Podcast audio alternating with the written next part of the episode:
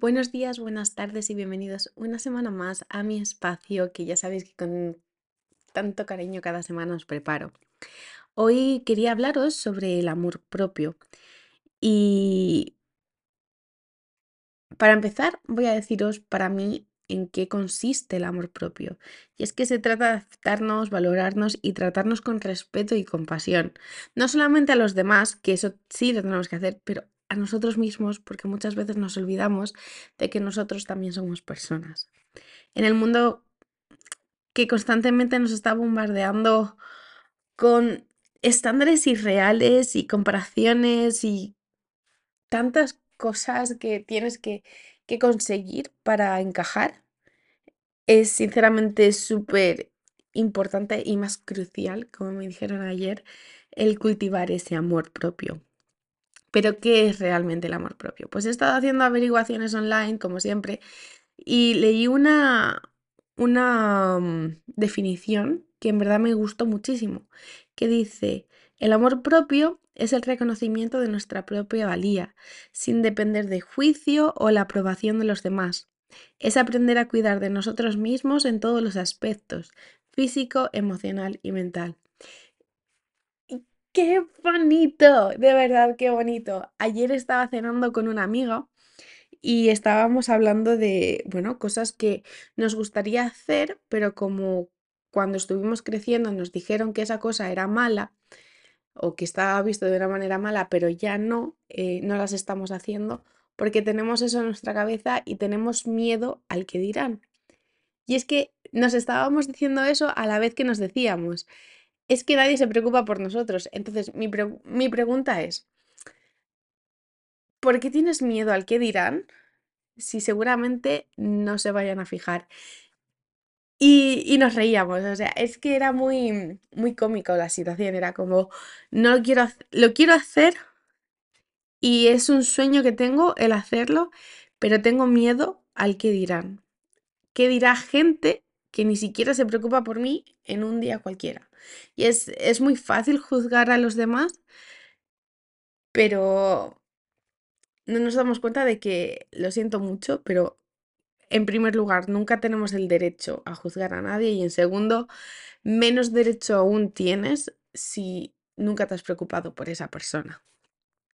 A veces el amor propio se puede malinterpretar como egoísmo, pero es que no está nada más lejos de la realidad. O sea, el amor propio no se trata de poner nuestras necesidades por encima de las necesidades de los demás, de una manera súper desconsiderada, sino que se trata de establecer unos límites saludables y, por supuesto, priorizar tu bienestar. Es decir, tú no vas a ayudar a alguien si tú no estás bien.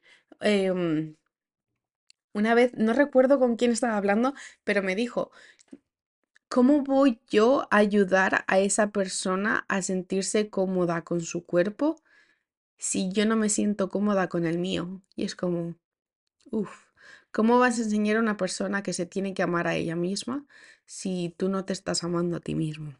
Y es que además viene de la mano, porque cuando tú te amas a ti mismo, cuando tú aprendes a valorarte, a quererte a ti mismo, el establecer relaciones con otras personas se vuelve algo más saludable y genuinas. Te vuelves una persona más empática y compasiva, ya que comprendes que todos merecemos amor y respeto porque tú también te lo mereces. Entonces, ¿cómo podemos cultivar el amor propio en nuestra vida diaria, en nuestra propia vida? Entonces yo te quiero dejar cuatro consejos que a mí la verdad es que me han ayudado un montón y me siguen ayudando porque esto es algo de aprendes, eh, lo estás haciendo bien, después lo haces mal y tienes que volver a aprender y volver a ponerte a rodar. Y el primer consejo que a mí me ayuda un montón es el practicar el autocuidado, dedicarme un tiempo a mí misma, ya sea a través de la meditación, hacer el ejercicio, darme un baño relajante por, eh, durante el día o leer un libro o hacer actividades que realmente a mí me gusten y que haga por mí misma. Lo segundo es cultivar pensamientos positivos. ¿Habéis visto estos vídeos donde la madre se pone con los hijos delante del espejo y empieza, soy preciosa o soy precioso. Y así como que los niños lo tienen que, que repetir y es como que les están diciendo a ellos mismos que, que son lo mejor del mundo y que son guapos y que, en plan, todo lo bueno. Pues eso también lo tenemos que hacer con nosotros. Puede parecer estúpido, puede parecer incómodo al principio, pero realmente, ¿quién mejor que tú mismo para darte piropos? El consejo número 3 que a mí me ayuda muchísimo es establecer los límites saludables. Aprendí no hace mucho a decir que no. Yo he sido una persona que siempre le he puesto todo sobre mí y que me ha costado y me ha costado mucho. Y el año pasado una amiga eh, me paró y me dice, Irene, no estás sola, eh, tienes mucha gente a tu alrededor, pide ayuda pide ayuda y di que no cuando no eres capaz de hacerlo. Y realmente eh, se lo agradezco un montón y se lo sigo agradeciendo a día de hoy porque me ha ayudado a darme cuenta de que sí, o sea, la gente que está ahí, que te quiere, te va a ayudar. Y tú cuando quieres a alguien, les vas a ayudar. Y por último, el consejo número cuatro que te quiero darte es que te aceptes tal y como eres. No tienes que cambiar nada de ti para encajar en ningún lado, porque eres perfecto tal y como eres y eres exactamente lo que se necesita en este mundo y lo, en este mundo y lo que necesita tu, tu entorno. Entonces, por favor, no cambies por los demás. Como ya dije hace unos cuantos episodios atrás, si quieres cambiar, que sea porque es algo que tú quieres y es algo que te va a hacer feliz a la larga. Ayer también hablando con esta amiga durante la cena, es que saqué muchas cosas en claro, la verdad os lo digo.